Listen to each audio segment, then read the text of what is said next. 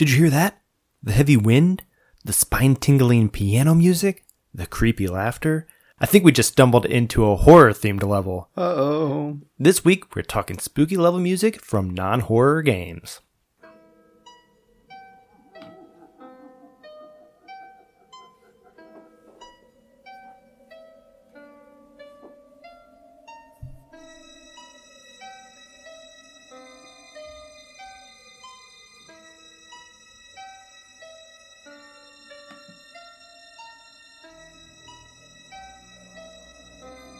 Some shit's about to go down.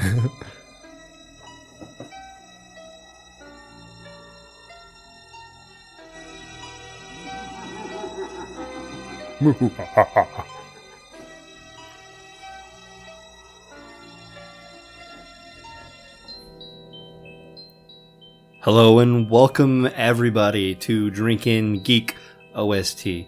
This is a show where we drink beer and listen to geeky soundtracks. This episode is featuring 18th Streets All Together.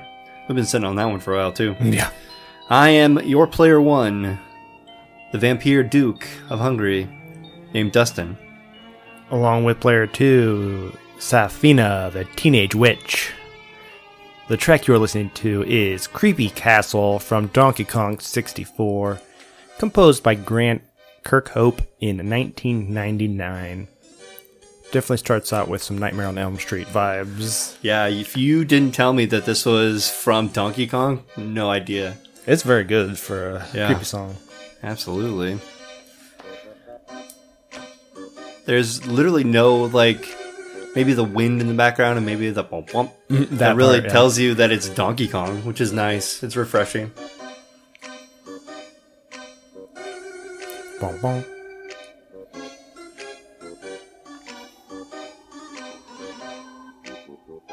All right. Let's uh, review some beer, shall we? Yep, I'm gonna let this play out. Okay. So in front of us we have the an, an Indian beer. Finally, uh, last episode's out beer, hmm. but we're doing it in one. This is from 18th Street. Uh, just recently, as of probably a few months now. Well, I'm I'm excluding COVID uh, because they started in the wintertime Yeah, they opened up a place in Indianapolis, but they're in, normally in Hammond or Whiting or whatever the Hammond, Indiana, and I think they're also in Gary. yeah. And so we picked it up from our location. Downtown. Yeah. It is 6.5% ABV, and guess what? We're playing our favorite game of Guess That IBUs. If we remember. if we remember to do it.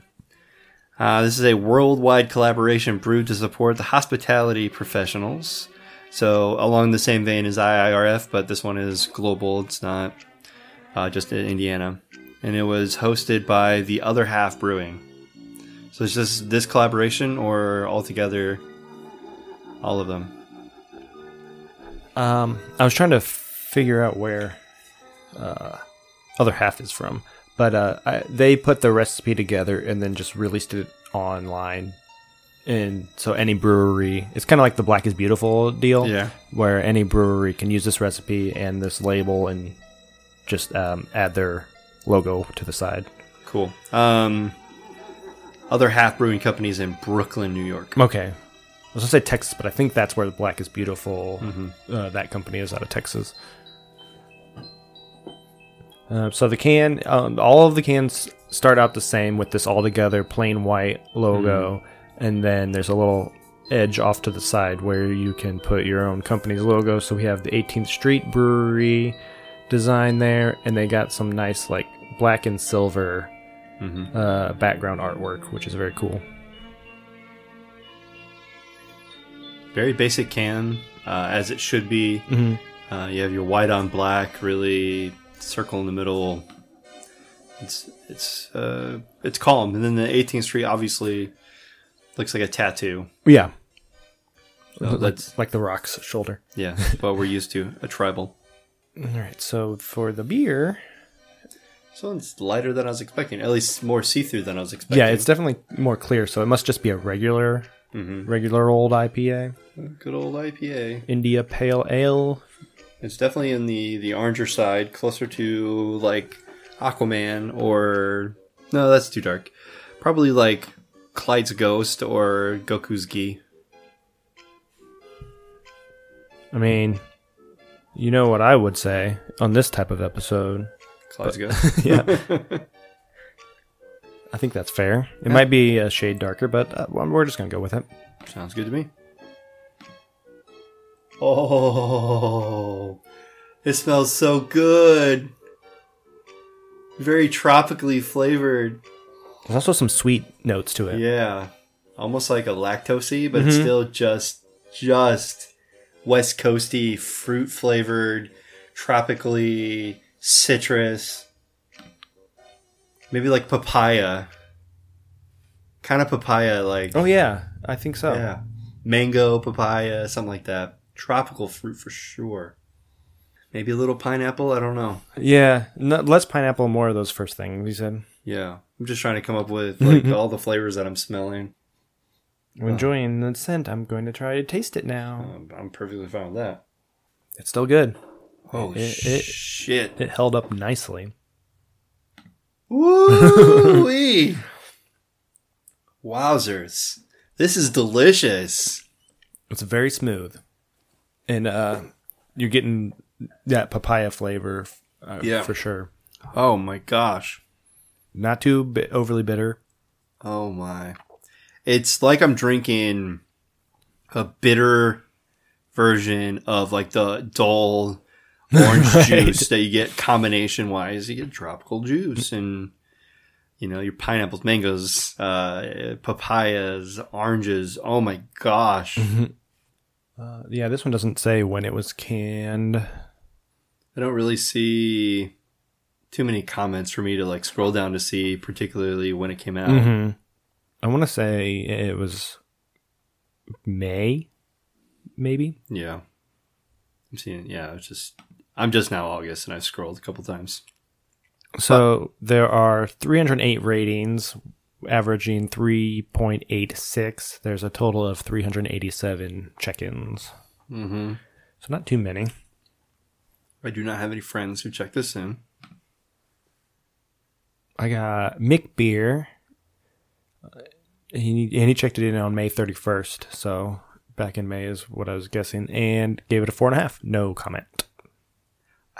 I do have a friend, but his name is Saf, so I'm not reading it. uh, Lena B. She's drinking this at home. This was uh, a couple days ago, as per this recording. Uh, she gave it a four. She said it's slightly sweet, mild hop. I think it's uh, a lot sweet, not mild. And yeah, it's pretty sweet. I like it. Ted on October 5th gave it a five. No comments. Uh, Tony, So we're not the only ones checking in in, uh, in October. right. Tony said nice and crisp. Gave it a four. I don't know why I said it like that because I saw the name Tony. Uh, this one doesn't have a score, but Cecile said juicy IPA, citrus aroma without bitterness or piney flavor. I really enjoy it, but I'm not gonna rate it. Yeah. Uh, Peter P says drinking with the traveling medicine man. Not sure what that means, but he gave it a 425. Every comment we've looked at or judged said it was like in the fours, so I don't know how it's low. Uh, Donkey Kong said, "Well, DK says that's that, tasty, but just okay," and gave it a three. Wowzers. I think it's better than just okay. Yeah, I think. Uh, I don't know if it improved with age, but I gave it a pretty good score initially, and I'm not gonna knock it down at all. It's still very good. Yeah. I don't know if I agree that it's a session. Yeah, with six point five percent, and it's kind of up there in the uh, I uh, ABVs. Is is I don't want to. Yeah, I'm not going to make it like a correction. Definitely better than a session. PB t- getting tastier as time goes by. Yum. Right. Four out of five. All right. I checked it in. Me too. I'll go first since mine was older. Back at the end of May, I said smooth, delicious, and for a good cause, and I gave it a four and a half. So I'm going to stick with that score, and I'm going to stick with those thoughts. It's still smooth, it's still delicious, and I like all those fruit, uh, tropical fruit notes. Um, I don't have too much bad to say about it. I'm not sure what keeps it from being a five. Yeah. I know what would make it a five. This is a four and a half for me as well. Uh, I definitely enjoyed the fruit flavors, the tropical flavors. It's not overly bitter. That's probably what they mean by session, but still six and a half percent. Uh, it's delicious. Making this a milkshake Yes, would make it a five. I think so. I mean, it's almost there. It has kind really of an almost yeah. lactose uh, after flavor. Yeah. And maybe throwing it on nitro. Mm, anything's better in nitro. It really is. But this is damn good. It's really hard to beat this. But because we can think of a couple ways that could make it better, I can't give it a five. Very close. Very oh, absolutely. Uh, what are we thinking IBUs wise? Oh, it's It's got some, but I, yeah, it's I would not say too high. late thirties, Yeah. early forties. I, I was at like 42 at the highest. Yeah, probably. I'm good with that. 42 is the answer to life, the universe, and everything. From Hitchhiker's, Hitchhiker's Guide to Galaxy. It's a good movie.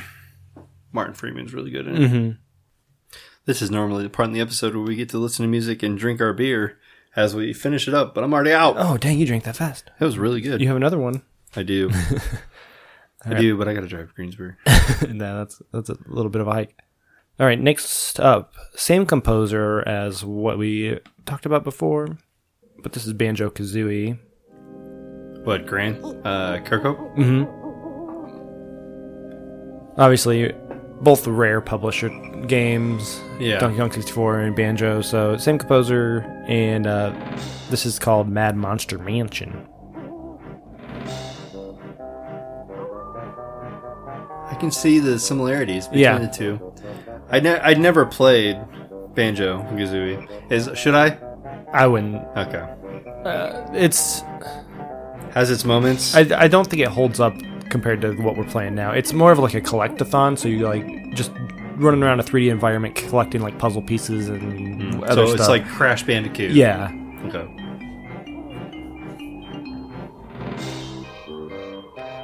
I mean, it's almost like Donkey Kong 64. They, they play very similar.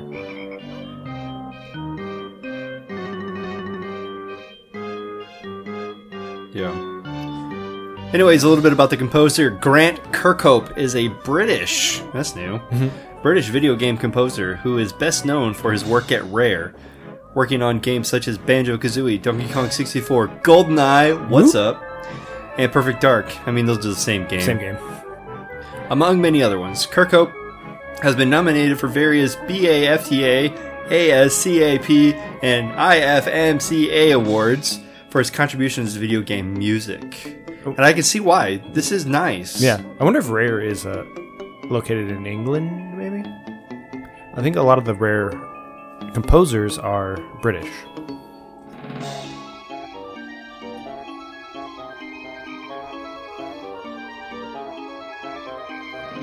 Yes.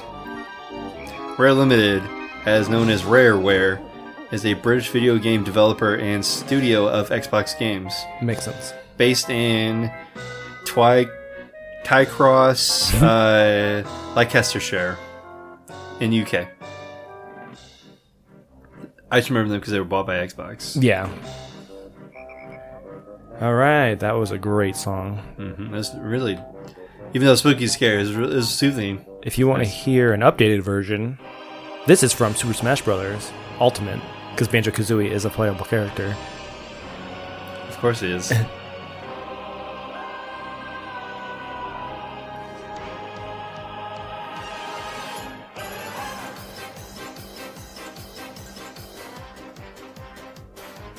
Same song, but updated to fit the theme of Smash Brothers, which is like epic uh, orchestration.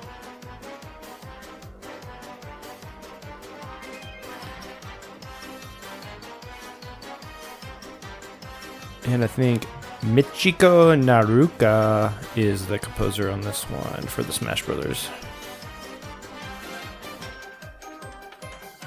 It's nice. It's very. It, it sounds exactly the same. Not exactly, but it's it's, It's sa- better. yeah, it's just actual instruments uh, compared to like synthesized instruments. yeah. All right, let's go on to Spyro Year of the Dragon. This is a good game. Not a super horror themed song, but this is from Spooky Swamp. It fits the name.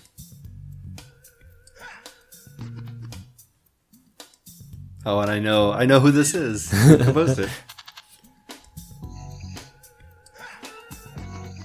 So the music uh, for Year of the Dragon was composed and produced by Stewart Copeland.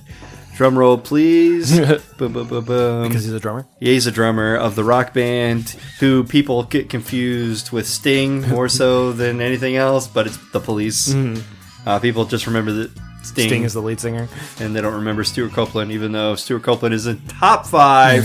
Let me hear it. Top five greatest drummers to ever play. Uh, he had contributions from Ryan Beveridge in a in an interview, Copeland stated that his creative process for writing music for the Spyro series always began with playing through the levels, trying to get a feel for each world's atmosphere. Copeland noted, noted the challenge of writing uh, for games was to create music that would be both inter- interesting to listen to and complemented the gameplay. His approach was to incorporate more uh, complicated harmonies and bass lines so the music would seem fresh for players even after repeat listening. He recorded he recorded entire orchestral scores for extra flourishes when the visuals called for an expansive sound, but used more percussive and beat-driven melodies for high energy moments in the game, which is this right here. is Yeah. the bass line and drum. And there's a lot of woo and yeah, Yeah. weirdly thrown in this song. Yeah, this has like that feel for like uh, a instrumental or solo album that a member of a band puts together after their main band thing. Uh, sometimes, if your your main band did a thing and then your band later did a remake of another thing, it sounds like this too. Like Rush being in the 70s making an 80s album, and this being Stewart Copeland and the Police being in the 70s, 80s making something in what was it, 2000? Yeah. Sounds very like early 90s. All right, let's go on. I don't have much to say about this song, but I thought we should talk about it. It's uh from Mario Party 2 and it's Horrorland. It's Allison's favorite game series is Mario Party. Really? Yeah, she'll play the two player mode with me. she doesn't care for a huge ensemble, but It's a good party game, but I playing it by yourself is not so fun. no. So when they introduced the Mario Party style gameplay in Smash Brothers, Yes. she fucking loved that too. so this was directed by Hironamo Yamamoto, uh, Shohei Bando, Kazuku uh, Sawaguchi. So those are three new names. Yeah. Because in 2000, in the 64 era, was not them. It was um, uh, Koji, of course, did that, but more of like Yaka, uh, Su- uh, Suji Oko, and uh, Toshidi Senda. And yeah, and Hoshido Hirano, like things like that. Those are people that were involved in the Mario of same. So it's good to hear new people. I wonder if a different publisher was working on this game, as happens like Rare made Donkey Kong. Yeah. Um, let's go on to Pokemon Red and Blue My favorite. because that song is ending. Yeah, their publisher was Nintendo.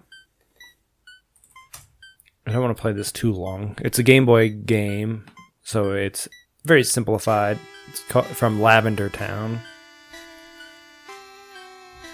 I do like Lavender Town. It's where the ghosts are. Yeah, so Yeah. that's why it's kind of like a got a spooky ooky feeling hmm with that high pitched boop boop beep boop. So the music was composed by Junichi Masuda at his home on a Commodore uh, Magi uh, Amiga. Amiga computer which only features uh, PCM sample playbacks, and it was converted to the Game Boy with a program he had written. That's nice. I thought that was pretty interesting. Yeah, my kind of guy.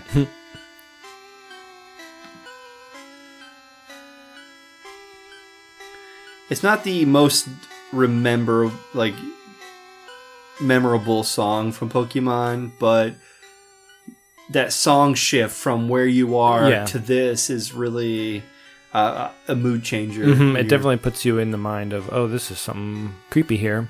yeah, and you really only ever fight ghosts and uh, Cubone's mom, Marowak or whatever your name. was. Been Come on, Bar. damn near 20 years since I played this game. Oh, I, I occasionally bust it out and play it on the on my emulator. I could play it on the TV if I wanted to. Well, I could do that. I have a Super Game Boy. I plug it in to the Super Nintendo. All right, let's go on. Uh, I think this is probably another Koji Kondo joint. Yes. If you're referring to Ocarina. Yep, from the- the Shadow Temple song.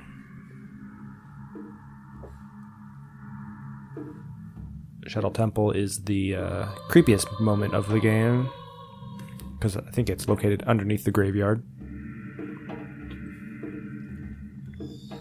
As I told Keith, this was my least played uh, Zelda game? Zelda game. I didn't. I didn't have a GameCube. I didn't have a. I didn't have any of the 64 versions of the game.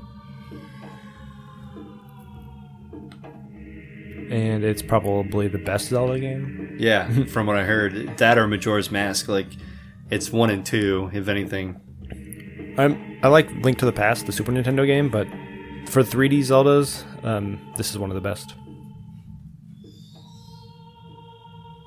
And this is definitely a creepy song. We've got the hands coming down and grabbing you and stuff like that. Yeah. Things that if you're immersed into it and you don't know it's coming would get you type of thing. But graphically it's not really going to get you. Right. The graphics don't hold up. It's fucking blocks. Mm-hmm. Ocarina of Time's music, written by Koji Kondo, the composer in charge of music for most of the games in the Legend of Zelda series, and as we've learned, the Mario series. In addition to the characters having musical themes, areas of Hyrule are also associated with pieces of music. This has been called leitmotif in uh, reverse. Instead of music announcing a, an entering character, it now introduces a stationary environment as the player approaches. In some locations, the music is a variation of an ocarina tune uh, the player learns related to the area.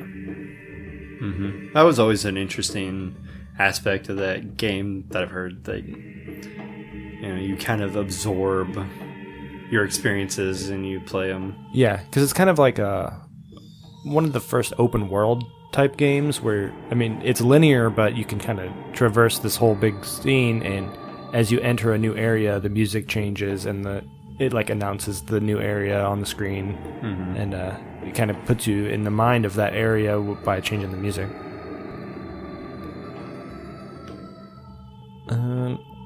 Next we have from Arkham Asylum. This is the Scarecrow's theme.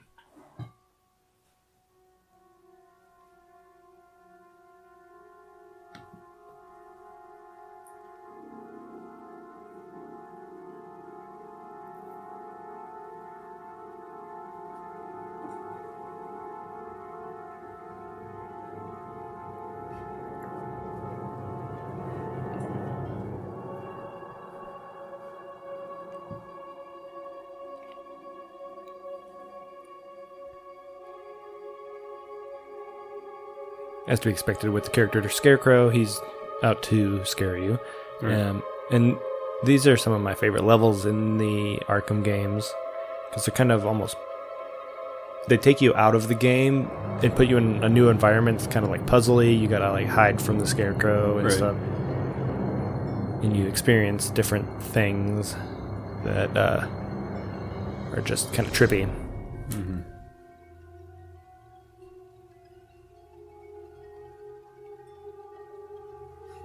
It's it kind of builds you up as to like not know what's coming. Mm-hmm. and because your first blind playthrough, it doesn't quite tell you what you're expecting. Yeah. It doesn't tell you be on the lookout for Scarecrow. you hear this music and you're like, oh shit, what's going on? Who is this? In your mind, you're thinking Scarecrow, obviously. Yeah. Uh, but you don't know until you get there, and then you're kind of halfway anticipating, you know, getting, you know, spooked.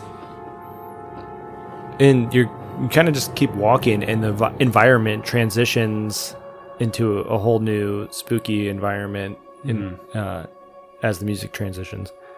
And this is composed by nick arundel and ron fish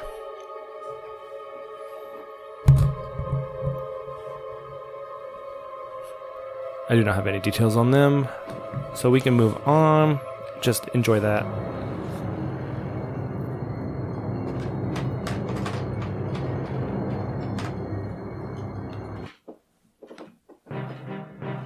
This is from Kingdom Hearts. It's the Halloween Town theme. Sounds familiar, right? Oh yeah, we just heard this one. it's a nice transition from the Tim Burton discussion.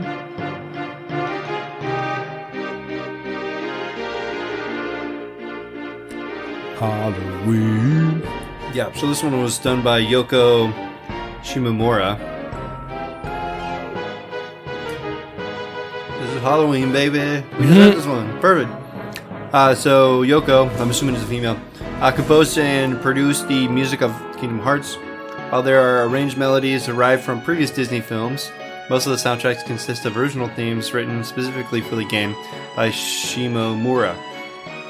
This one was written by Danny Elfman, Right. as she probably ported over. The Kingdom Hearts soundtrack was released in a two CD set on March 27, 2002, in Japan, and a year later in the United States. I kind of want to get this soundtrack. Yeah, I bet it's interesting combining like her style and then get some classic Disney tunes. I kind of want to just get the game. I haven't never played. I really liked the first game, but I don't know if that I played. I like watched someone play it at their house when I was like younger. Mm-hmm. I know I've seen some streamers play Kingdom Hearts 3, and I know some people like cosplay the main guy in his Yeah. key sword or whatever the fuck it is. Yeah, but Halloween Town for sure. This is That'd be cool. spot on, right? Yeah, and it probably looks like Halloween Town. yeah, it was cool because you'd visit different. Uh, you go to like Hades or whatever from Hercules, and you go to whatever Lion King land, and like you got Mickey Mouse and Donald Duck following you around. It's a very interesting combination of things. All right, let's go on to Sonic Heroes Mystic Mansion. very reminiscent of our Sonic episode we did. Church bells. Definitely. Church is creepy. Mm-hmm. Kind of like techno y.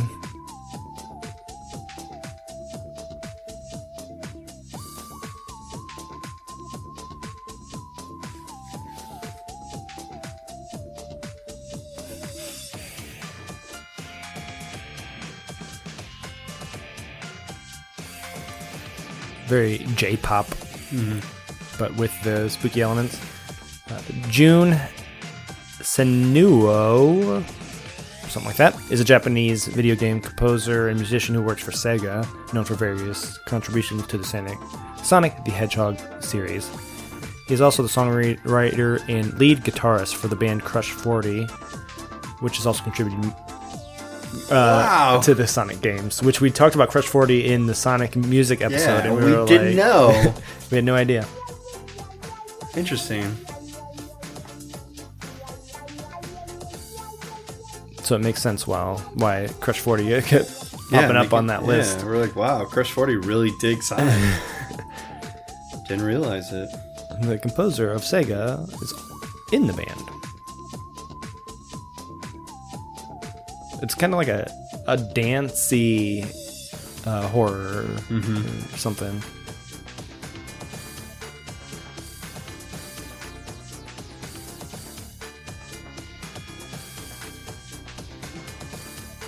Which I imagine Crush 40 does a lot of like dance hits in, Yeah. in Japan. Probably. Uh, let's go on to Portal 2 GLaDOS Awakening.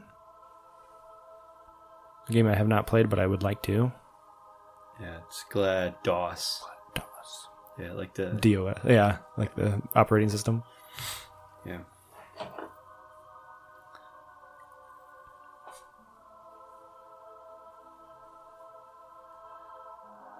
I think Portal is one of uh, Valve's most known games. That and Dota. But like you, you looked at me like you didn't know what I was talking about when I said Dota, so I get it. Uh, yeah. Well, I was no, I was trying to think. They did like the orange box that had Portal, uh, that shooting game, and like Half Life or something in it. Yeah. And I was trying to think of what the shooting game was.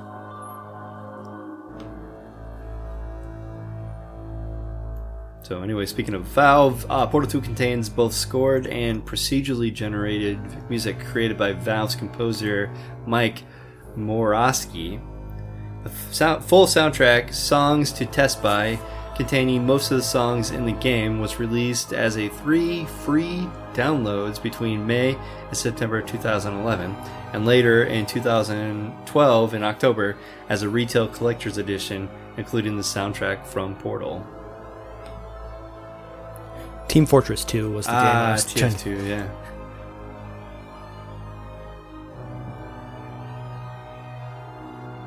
That's crazy. You can get TF2 for free now. really? yeah.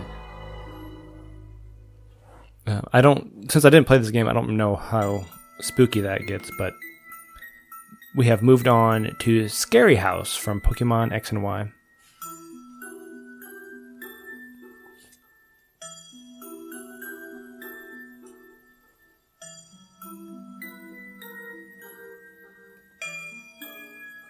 I have not touched a Pokemon game since Yellow or Red or Blue, one of those. So I don't have anything to say about the Pokemon series, but uh, I think this song fits the theme. hmm Unless you count Pokemon Go. I don't, but I've also touched that.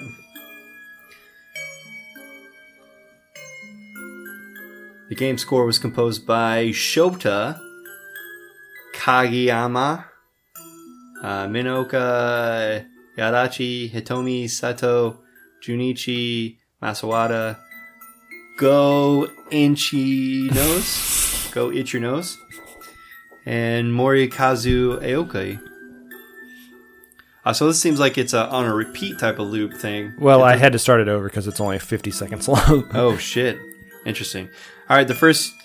Uh, this was first used uh, usage of the Nintendo 3DS's sound capabilities for the Pokemon series, and Masuada expressed delight over improved sound qualities and expression. Similar to the theme X and Y themselves, the soundtrack of the games were designed to emphasize beauty. Uh, Kageyama sought inspiration from the music of France as well. However, he indicated hesitation in making music sound too French. That's good. Yeah, it's good. We are moving on to Rayman, Man Origins. This is Land of the Livid Dead. Which is um kind of western vibes. mm-hmm.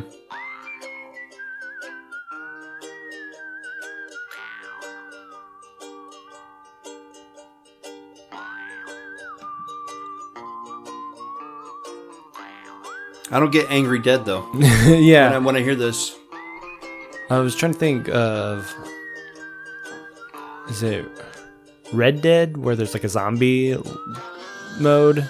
I don't know. This sounds like the Raving Rabbits. Yeah. I know of Rayman. I haven't played it, but this definitely doesn't give off spooky vibes. Red Dead Redemption Undead Nightmare is like a expansion pack, which because that's kind of got a western vibe in zombies. I wonder if that's kind of what they're playing on. I'm not sure. This would not be on my spooky level mix. But it is composed by Christophe Héral and Billy Martin. Let's go to Pikmin 2 Submerged Castle.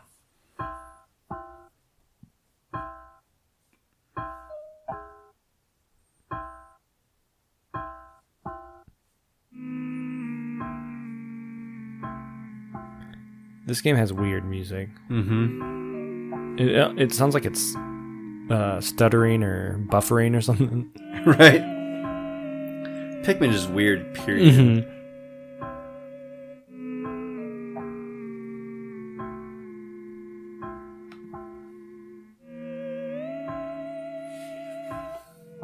I do like that kind of background. Ooh, that's Yeah, that's this is definitely part. yeah, this is absolutely very reminiscent of like the underwater themed spooky themed Mhm. Mario style. I get it.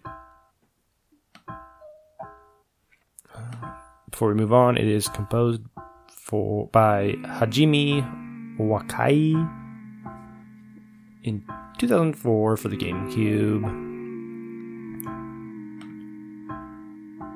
Next up, we got Super Paper Mario World of Nothing.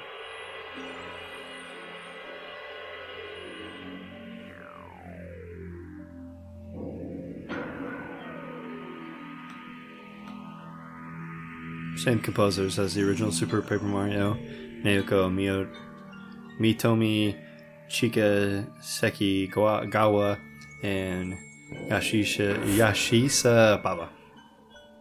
You had trouble with them last time on the Bowser episode, and you're having trouble again. Yeah, I, I will forever have problems. That was a little something there. Kind of like a Bowsery type Yeah. of. Doo, doo, doo, Definitely has the creepy vibes. Mhm.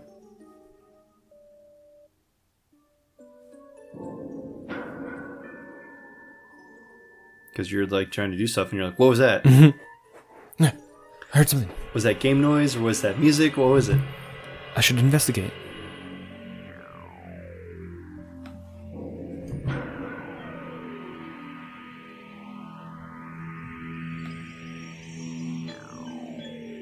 Alright, let's go on. Donkey Kong Country 2. Great song. Mm-hmm. And I just realized this yesterday. It's called Diddy's Kong Quest, not Diddy Kong's Quest. You know what? I believe that when we did our Donkey Kong episode, the entire thing, I believe we called it Diddy Kong's Quest. I've always thought it was that, and then I just saw a post on because it was released on the Switch Virtual Console, and like Nintendo did something like a joke, it, and it was like it's called Diddy's Conquest, not Diddy Kong's Quest, Crazy. because it's Diddy's like a play on Conquest, but it's Conquest. This was directed by David Wise, Englishman. Uh, his video game music composer and musician. He was a composer at Rare from 85 to 2009 and was the company's sole musician up until 1994. He has gained a cult following for his work on various games, particularly Nintendo's Donkey Kong Country series. Wise is known for the atmospheric style of music, mixing natural environmental sounds with predominant melodic and percussive accompaniment. In January 1996 issue of Electronic Gaming Monthly, Wise stated that the, his traveling experiences largely shaped the sound and mood of each Donkey Kong soundtrack, further saying that the music of Donkey Kong Country 2, Diddy's Conquest, was composed during what he calls his experimental Paris phase. Not getting a Paris vibe from it, but I'm getting a very Genesis, Paul Simon feel for this. yes. I'm gonna watch a guy drown and sing about it. It's uh oh, Tarzan. Didn't he Yeah. do the music for Tarzan, the Disney movie? That that probably has everything to do with it, right?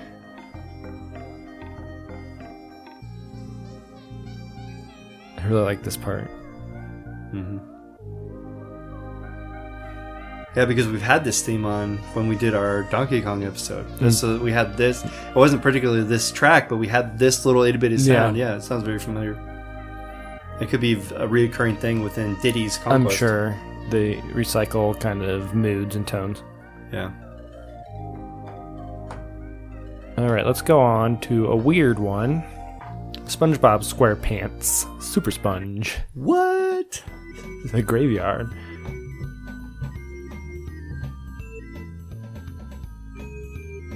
This sounds like an elevator music. Yeah, it does. I was also today's years old when I found out he, there was a video game for SpongeBob. There's a bunch of SpongeBob video games. Milk a dead cow, I guess. It's not dead. It's still on. It's just still running. I know.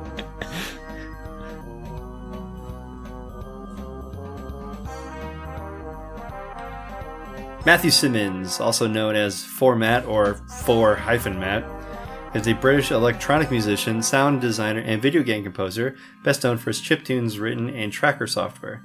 He began his career in the demo scene of the early 1990s, composing on the Amiga.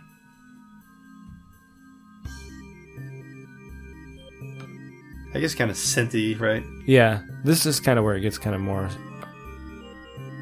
kind of horror-y. Mm-hmm. It's like the kind of Transylvania organ music. Mm-hmm.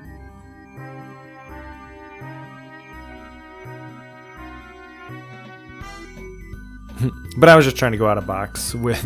Right. we talk yeah. about Donkey Kong and Mario and Sonic, all those a lot. Okay, let's move on to Earthbound music. You mean mother music? Mm-hmm. LOL. Yep. Threed Zombie Central. I think that's what it's called.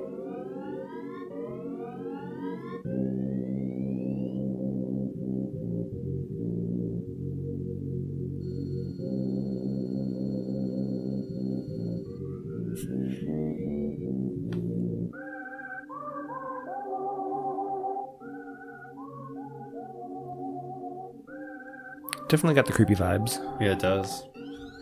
I was just reading the person that posted this on YouTube said, This extended version isn't bad, but not good either.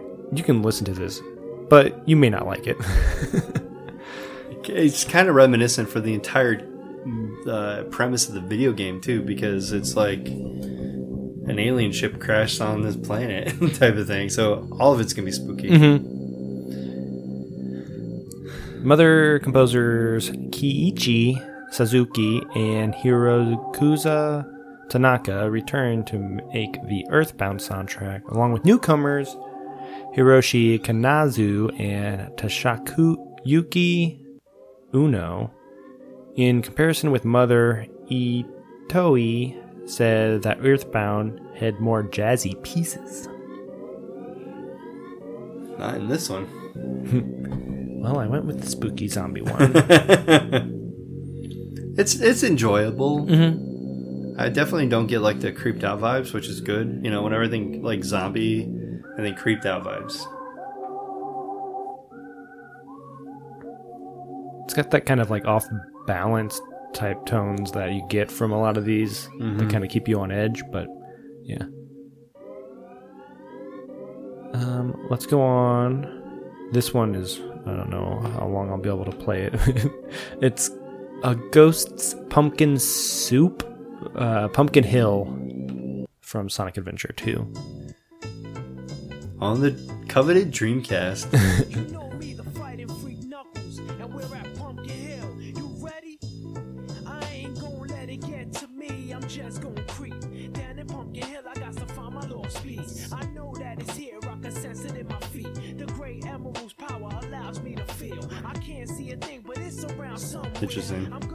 wouldn't get hand 'cause I have pumpkin vibes from this. Probably seems crazy No. It's like that the pumpkin beer. it's not pumpkin forward. As with Sonic Adventure, Jun Senoue served as the sound director and lead composer. Additional music was contributed by Fumi Kumatani, Tomoya Antani, and Kinchi Toi- Tokyo or Toki to- Tokyoi. The soundtrack is primarily melodic rock with some hip hop and orchestral tracks. The team wanted Sonic Adventures 2 audio to stand out, which it's doing in a bad way, rather than rather than merely serving as mu- background music. So I felt uh, that some of the Sonic Adventures tracks were not as memorable as others. He and the Wave master musician made a pact with them to write songs that promote the game's speed and situation while keeping the best tempo on the stage. I don't know. This is garbage, just like the Dreamcast period. Uh, it's bad 2000s rap music. Let's move on to Haunted Woods from Diddy's Kong Racing. I don't know if that's right. oh, you're probably right.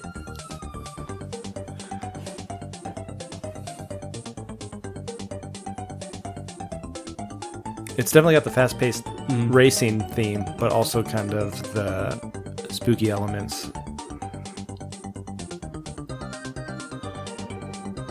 This was composed by David Wise still. Yep.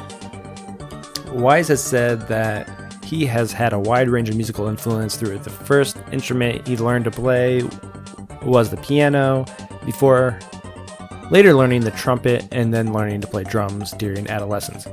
He played a, in a few bands during his youth and still active in bands as of 2004. His career at Rare began when he happened to meet with its founders and explained in response to a question posted on a com- company website. I was working in a music shop demonstrating a Yamaha CX5 music computer to a couple people, Tim and Chris Stamper. I'd written and programmed the music for the demonstration material. They offered me a job. Oh, nice.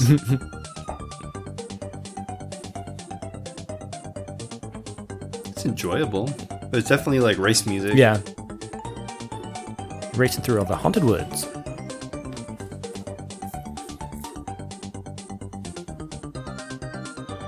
For our final track, we've got Final Fantasy VII. Whoa. Who are you?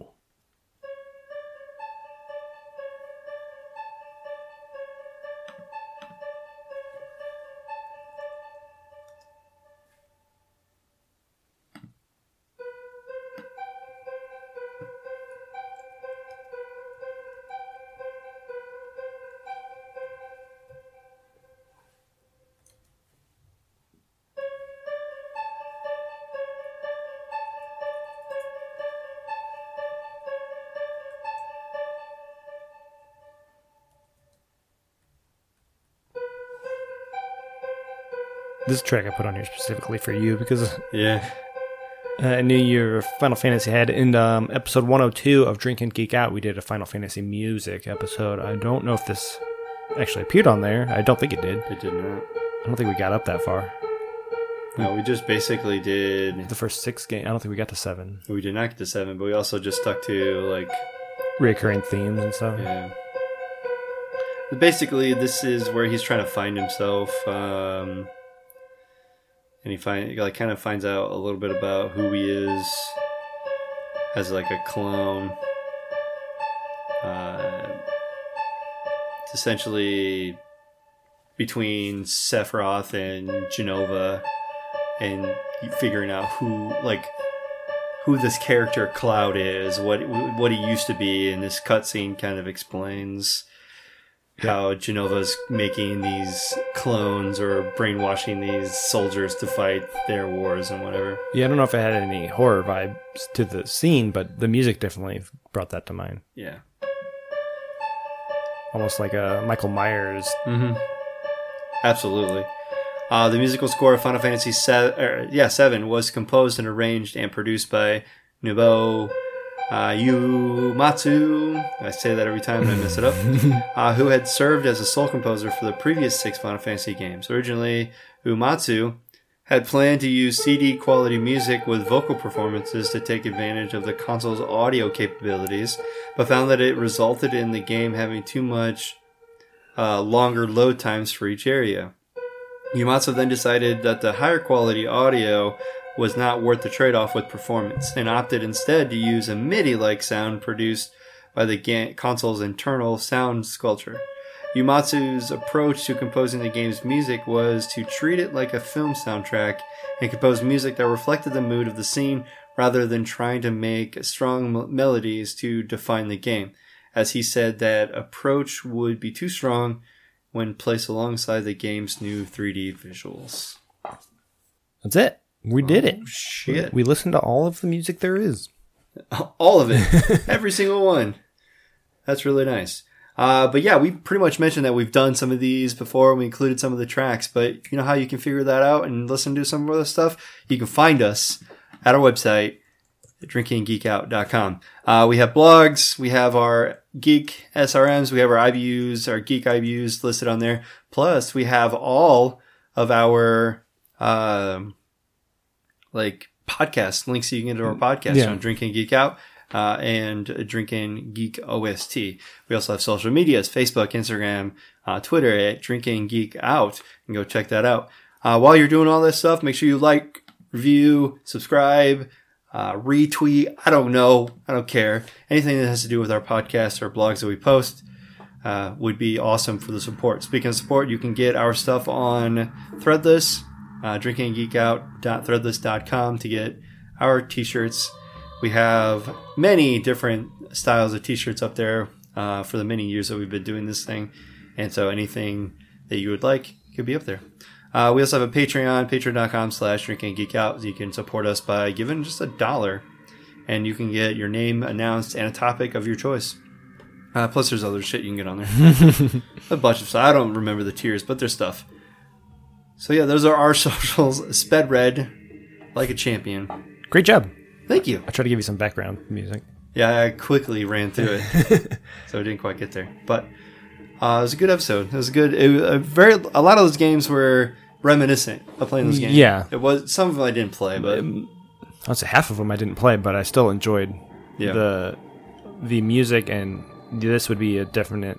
Maybe I'd remove like two or three of the songs, but I'd Yeah. put this on in the background of a Halloween party or something, and Yeah. just have some creepy video game music in the background. yeah, because you know who wants to. Yeah. do do do do do do do do do do do do Halloween or whatever. Monster Mash on Yeah. oh, Monster Mash.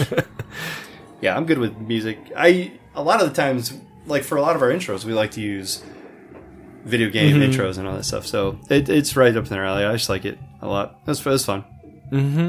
I think my favorite would probably be the first two we played, the Donkey Kong one or the Banjo Kazooie one. I like they're fun and also got all of the spooky elements in them. Is there anything that sticks out in your mind? Um, I did enjoy obviously the the Final Fantasy one because it just pinpointed exactly where I was in there. Um, but I think that I think anything that David Wise did Yeah, So Diddy's Kong's Quest or the Diddy Kong Racing, those two Those were tracks good, were too. really good. I think Rare was the standout in this. Yeah, it seems like for sure. As we don't do a whole lot of rare, and so it was a treat to be able to get it. it's rare that we talk about Rare, Boom, I like it. and that will be the end. That will be the end. All right, thank you guys for listening. Until next time, maybe we'll get a sign out properly. Goodbye.